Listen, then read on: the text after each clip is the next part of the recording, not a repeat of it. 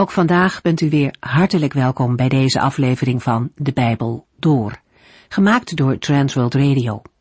Voor meer informatie kijkt u dan op onze website transworldradio.nl. In deze serie gaat u in vijf jaar tijd met ons de Bijbel door, van Genesis 1 tot en met het laatste vers in Openbaring 22. We houden ons deze weken bezig met studies over het boek Ezekiel. Ezekiel is een profeet uit de Babylonische ballingschap. Zijn naam betekent God is sterk of Mijn kracht is de Heere. Ezekiel was de zoon van een priester in Juda en hij bereidde zichzelf voor om ook priester te worden in de tempel van de God van Israël. Die toekomst veranderde toen de Babyloniërs het land binnenvielen en hem samen met tienduizend andere gevangenen wegvoerden. Israël stond op de rand van een totale vernietiging. Ezekiel en deze grote groep ballingen kwamen terecht in Mesopotamië, in Tel Abib, aan de rivier de Kebar. Daar woonden ze in redelijke vrijheid. Ze hadden land, huizen en een eigen bestuur. Vier of vijf jaar later, toen Ezekiel dertig jaar oud was, de leeftijd waarop een kandidaat gewoonlijk priester werd, riep de Heere hem tot profeet. Ezekiel was een tijdgenoot van Jeremia en Daniel. Jeremia profeteerde in Israël en Daniel woonde in Babel. Tijdens de ballingschap was het gevaar groot dat het geloof in de levende God van Israël zou verslappen. Het volk leefde te midden van een heidense natie en was ook ver van de tempel. De Heere zond daarom deze profeten om woorden van hem door te geven aan het volk, om hun geloof te versterken en te voeden. Ezekiels optreden is verdeeld over twee duidelijk afgebakende perioden, voor en na de verwoesting van Jeruzalem. En daarmee is ook zijn boodschap tweeledig. In het eerste deel waarschuwt hij zijn volksgenoten tegen valse hoop op een spoedige terugkeer. Maar zodra bericht komt van de val van Jeruzalem, neemt zijn prediking een andere wending. Na de strafaankondigingen en preken vol met verwijten uit naam van de heilige God van Israël, volgen nu beloften en bemoedigingen. Ezekiel moet het volk bewaren voor een algehele moedeloosheid. En daarom opent hij vergezichten naar een tijd dat de Heere zijn volk weer zal verhogen. We lezen nu het visioen waar Ezekiel door de Heere geroepen werd. U kunt het vinden in hoofdstuk 1. In de vorige uitzending lazen we dat voor Ezekiel plotseling de hemel openging en hij visioenen van God zag. Ezekiel vertelde erbij dat het gebeurde in het vijfde jaar van de ballingschap in Babel. Hij was toen bij de Joodse ballingen aan de rivier Kebar in Babylonië. Dat wat Ezekiel zag was zo imponerend dat Ezekiel er nauwelijks woorden voor kan vinden. Ezekiel 1 vers 4 Ik zag in dit visioen een zware storm uit het noorden op mij afkomen, en die storm dreef een enorme wolk voor zich uit. Rond deze wolk schitterde een helle lichtglans, een vlammend vuur, en daar middenin was iets dat blonk als goud. Storm, wolken en vuur vergezellen ook op andere plaatsen in het Oude Testament de verschijning van de Heere. De Heere wordt ook op verschillende plaatsen in de Bijbel een verterend vuur genoemd. In Psalm 18, vers 7 tot en met 11 schrijft David over de verschijning van de Heere. Toen ik ten einde raad was, riep ik naar de Heere. Ik vroeg mijn God mij te helpen. Hij hoorde mij en reageerde op mijn hulpgeroep. Daarop begon de aarde te beven en te dreunen. De bergen sidderden, omdat hij toornig werd. Rook en vuur verspreidden zich over de aarde. Hij daalde neer uit de hemel met onder zijn voeten de duisternis. Hij reed op een serup en vloog op de vleugels van de wind. Groot en machtig is de manifestatie van de heerlijkheid en kracht van de Heere. Deze heerlijkheid van de Heere verschijnt vanuit het noorden. Dat wil zeggen, Ezekiel ziet Gods heerlijkheid komen langs de karavaanweg die van Jeruzalem over Ripla naar Babel voert. Vandaar waar de Heere zijn woning heeft, in Jeruzalem, komt Gods heerlijkheid op Ezekiel af. De heerlijkheid van de Heer is voor de profeet onbeschrijfbaar. Ezekiel kan er alleen maar van spreken met behulp van iets dat erop lijkt. Iets dat eruit zag als blinkend goud. Verblind als zij is door het vuur en iets dat blonk als goud, kan Ezekiel wat hij ziet geen naam geven. Hij kan alleen globaal en bij benadering zeggen wat hij waarneemt. Ezekiel 1 vers 5 en 6 Toen verschenen uit het midden van de wolk vier wezens, die eruit zagen als mensen. Afgezien van het feit dat elk wezen vier gezichten en twee paar vleugels had. Ezekiel ziet vier wezens. Voor alle duidelijkheid, Ezekiel ziet geen mensen. Later in Ezekiel 10 vers 1 en 20 noemt de profeet deze mensvormige wezens serubs. Elk van de vier wezens had vier gezichten en twee paar vleugels, die Gods volmaaktheid symboliseren. De vier gezichten worden later vergeleken met een mens, een leeuw, een stier en een arend. De manifestatie van de heerlijkheid en majesteit van de Heere maakt duidelijk dat Ezekiel en zijn medeballingen moeten leren dat Gods macht niet beperkt is tot Jeruzalem, maar zich overal, met name ook in Babel doet gelden. Ezekiel 1 vers 7 tot en met 12 Zij hadden rechte benen en hun voeten leken op de hoeven van een kalf, en zij fonkelden als gepolijst koper. Onder elk van hun vleugels kon ik mensenhanden onderscheiden.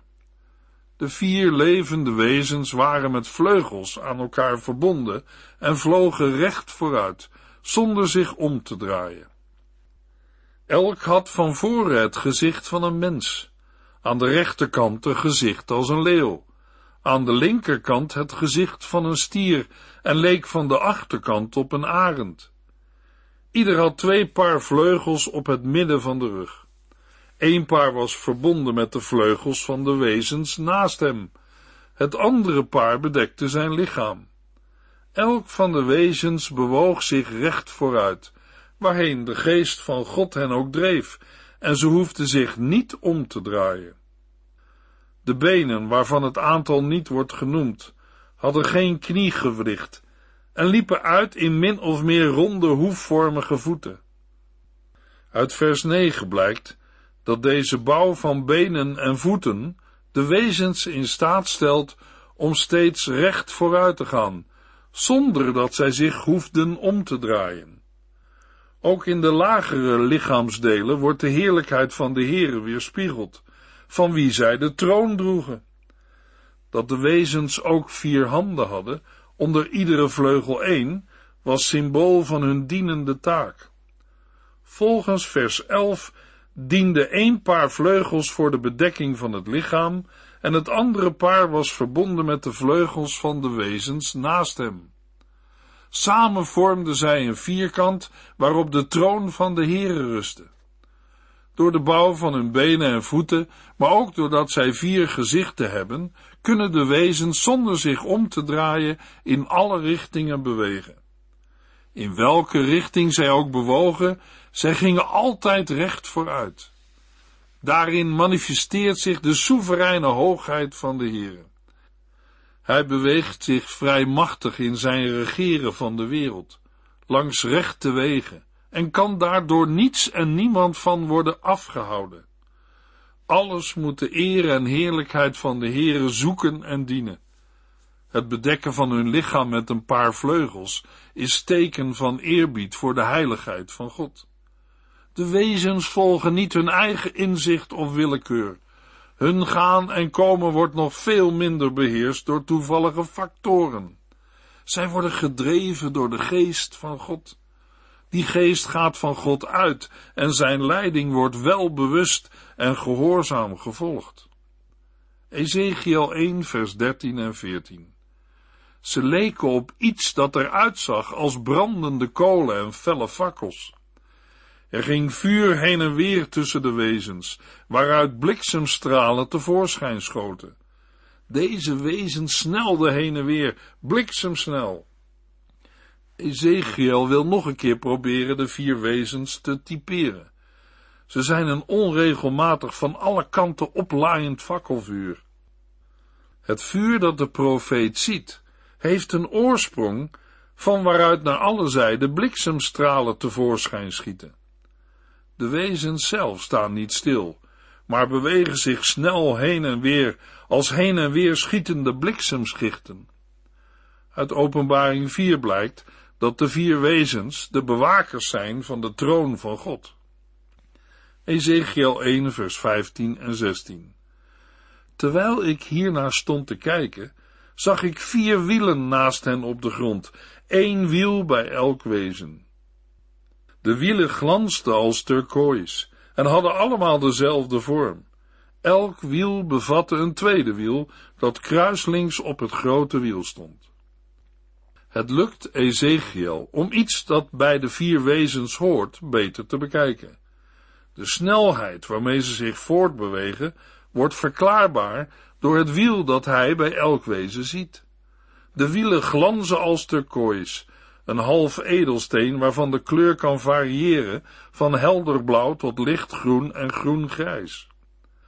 De wielen zelf zijn niet van turkoois gemaakt, maar glansden met een blauwachtig of groenachtige schittering. Ezekiel ziet dat de wielen allemaal dezelfde vorm hebben en dat elk groot wiel een tweede wiel had dat er haaks op staat. Daarmee wordt aangegeven waardoor het mogelijk was dat de wezens zich zo snel en in alle richtingen konden verplaatsen.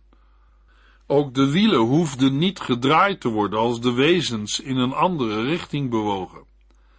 We lezen het in vers 17.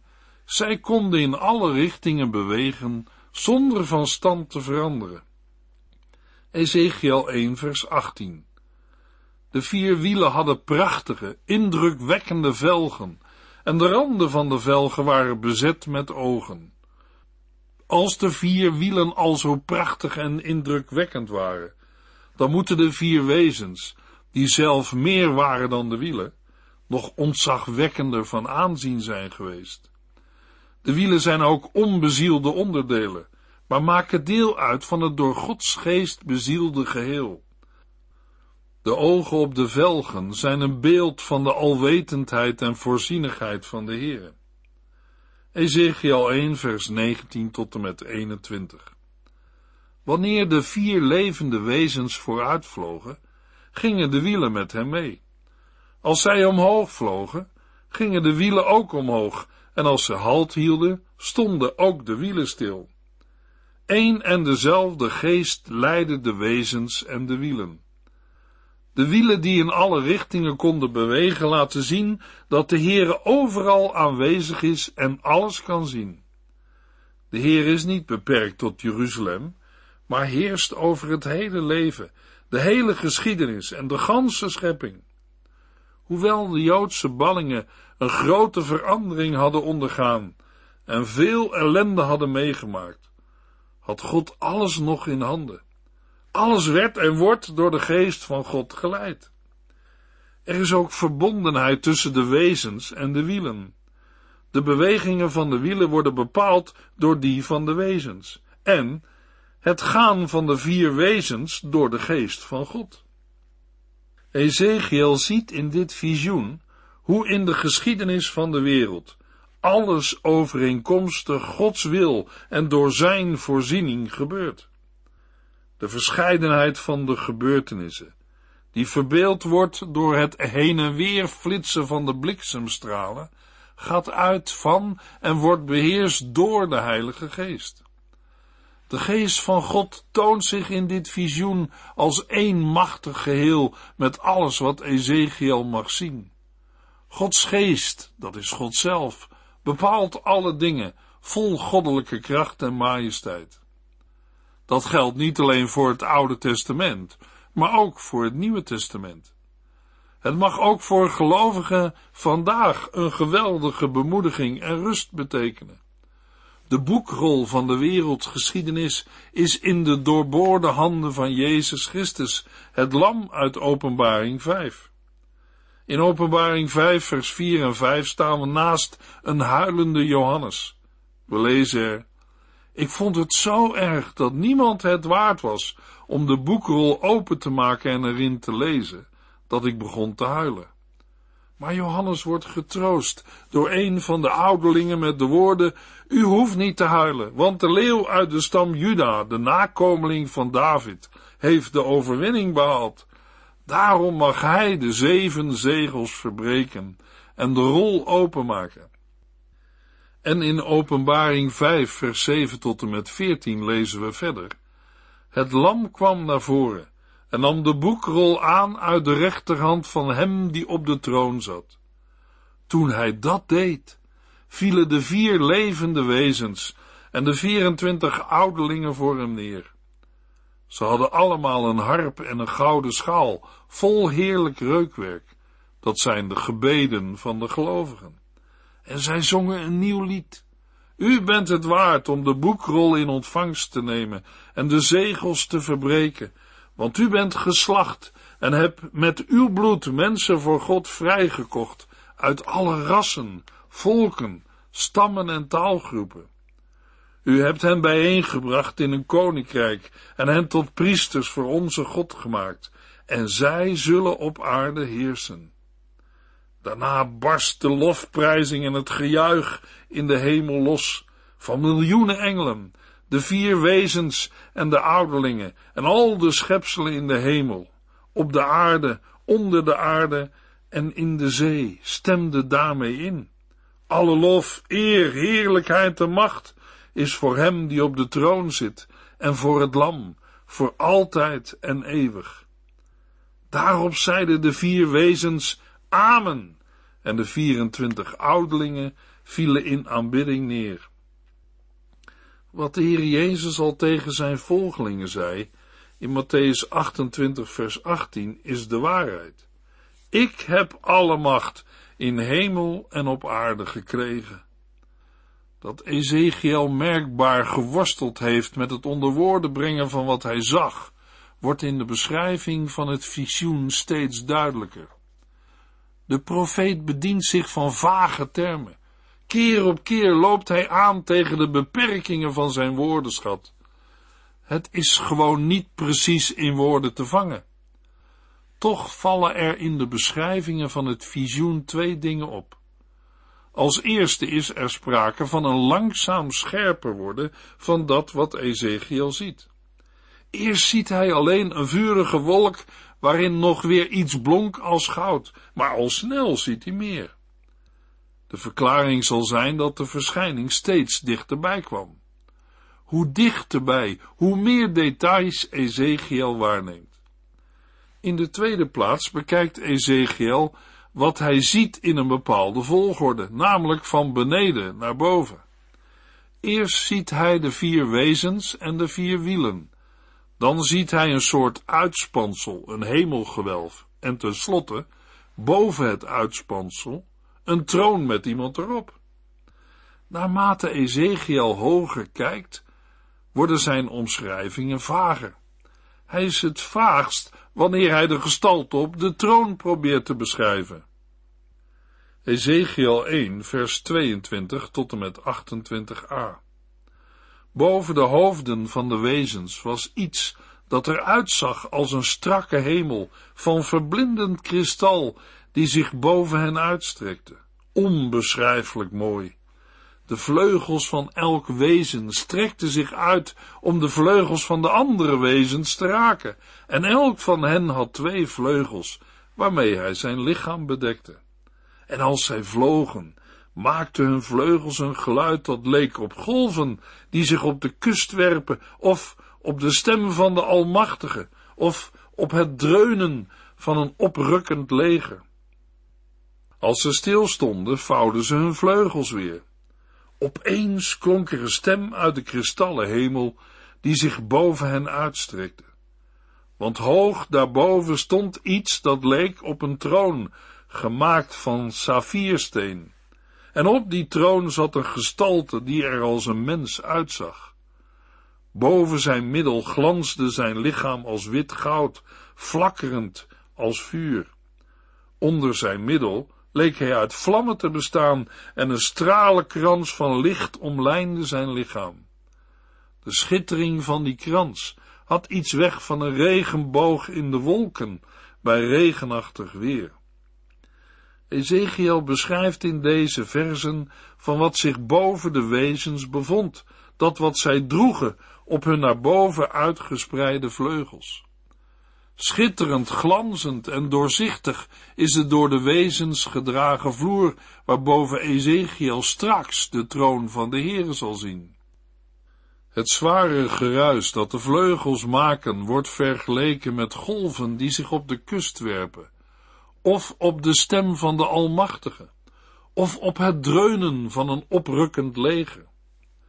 In Ezekiel 43 vers 2 een bulderende zee, of in Openbaring 1 vers 15 een donderende waterval. Zoals een voorbijtrekkend leger met zijn wagens, paarden en voetvolk, een van ver dreunend geluid veroorzaakt. Zo was het geluid van de vleugels als de wezens vlogen. Als zij stilstonden, vouwden ze hun vleugels weer. Door het stilstaan van de wezens is het geluid dat de vleugels maakten opgehouden. Ezekiel hoort een stem uit de kristallen hemel. De stem wil zijn aandacht vragen voor wat er zich boven de vier wezens bevindt. Want hoog daarboven stond iets dat leek op een troon, gemaakt van saffiersteen. Dat wat Ezekiel ziet was geen troon, maar had er de vorm van. Het voorwerp schitterde in de hemelsblauwe gloed van saffiersteen. En op die troon zat een gestalte die er als een mens uitzag. In de gedaante die eruit zag als een mens en toch geen mens was, verscheen de Heere zelf aan de profeet Ezekiel. De reformator Calvijn ziet hierin een nog onduidelijke schaduw van de menswording van de Zoon van God, Jezus Christus. Boven zijn middel glansde zijn lichaam als wit goud, flakkerend als vuur. Onder zijn middel leek hij uit vlammen te bestaan en een stralenkrans van licht omlijnde zijn lichaam. Ook op andere plaatsen in de Bijbel is vuur symbool van Gods majesteit en heerlijkheid. Het bovengedeelte van het licht van de gestalte bestond uit een doorzichtige vuurgloed. Het benedengedeelte was ook weer een vuurgloed, maar nu door een uitstralende glans omgeven. De glans had niet alleen de kleuren van de regenboog, maar was voor de profeet ook een goddelijk teken. Net als de regenboog in de wolken teken is van Gods verbond met Noach, waarin de Heer belooft dat er geen zondvloed meer zal komen, is deze omhullende op de regenboog lijkende glans een teken van Gods barmhartigheid en genade, die hij zondige mensen bewijst. Luisteraar, wie ook maar een beetje vertrouwd is met de Bijbel, heeft al voor deze woorden in de gaten dat Ezekiel een ontmoeting met de Heere gaat hebben. De Heere komt in Ezekiel 1 heel dichtbij, laat van zich zien en horen. De vaagheid die het visioen typeert en die naar boven toe steeds nadrukkelijker wordt, doet voelen dat ook waar de Heere heel dichtbij komt, een principiële afstand blijft bestaan. Johannes 1 vers 18 lezen we, niemand heeft ooit God gezien, maar zijn enige zoon die één met hem is, heeft ons laten zien wie God is.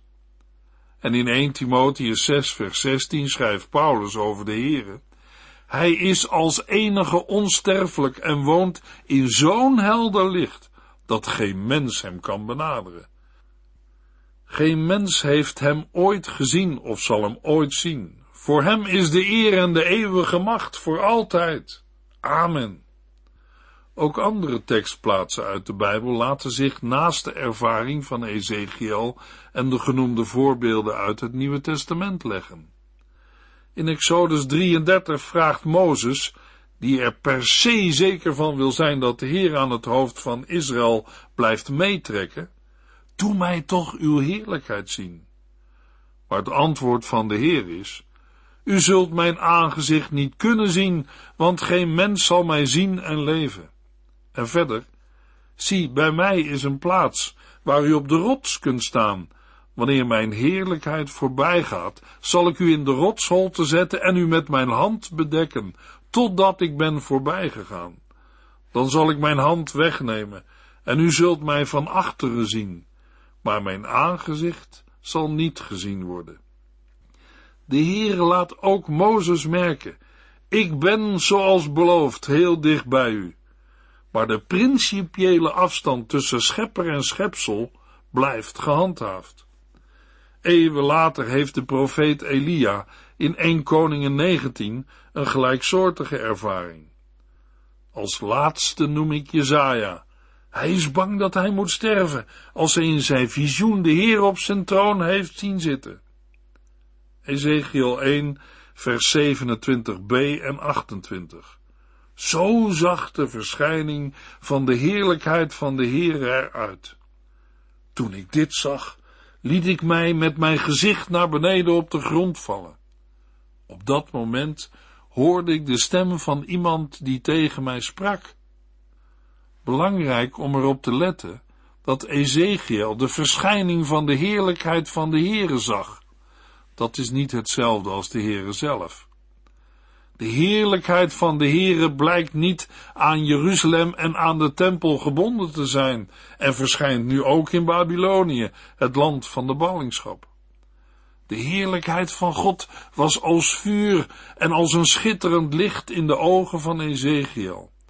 Het vervult hem met verbijstering. Hij liet zich met zijn gezicht naar beneden vallen op de grond, overweldigd door de tegenstelling tussen Gods heiligheid en zijn eigen zondigheid en nietigheid. De stem die Ezekiel hoort is Gods stem, die hem zijn opdracht geeft. Dat ook wij, door Gods geest, zijn stem mogen verstaan. In de volgende uitzending lezen we Ezekiel 2, vers 1 tot en met 3, vers 19. U heeft geluisterd naar De Bijbel Door, in het Nederlands vertaald en bewerkt door Transworld Radio. Een programma waarin we in vijf jaar tijd de hele Bijbel doorgaan. Als u wilt reageren op deze uitzending of u heeft vragen, dan kunt u contact met ons opnemen. Tijdens kantooruren kunt u bellen op 0342 478432 0342 478432. Ook kunt u een e-mail sturen naar de en natuurlijk kunt u ook via de post ons bereiken. TWR, postbus 371, postcode 3770, AJ in Barneveld. Dit programma werd gepresenteerd door Cor Weda en Ike André. Techniek was in handen van Odin van Voerkom. En wij allemaal bedanken u voor het luisteren. Graag tot de volgende keer.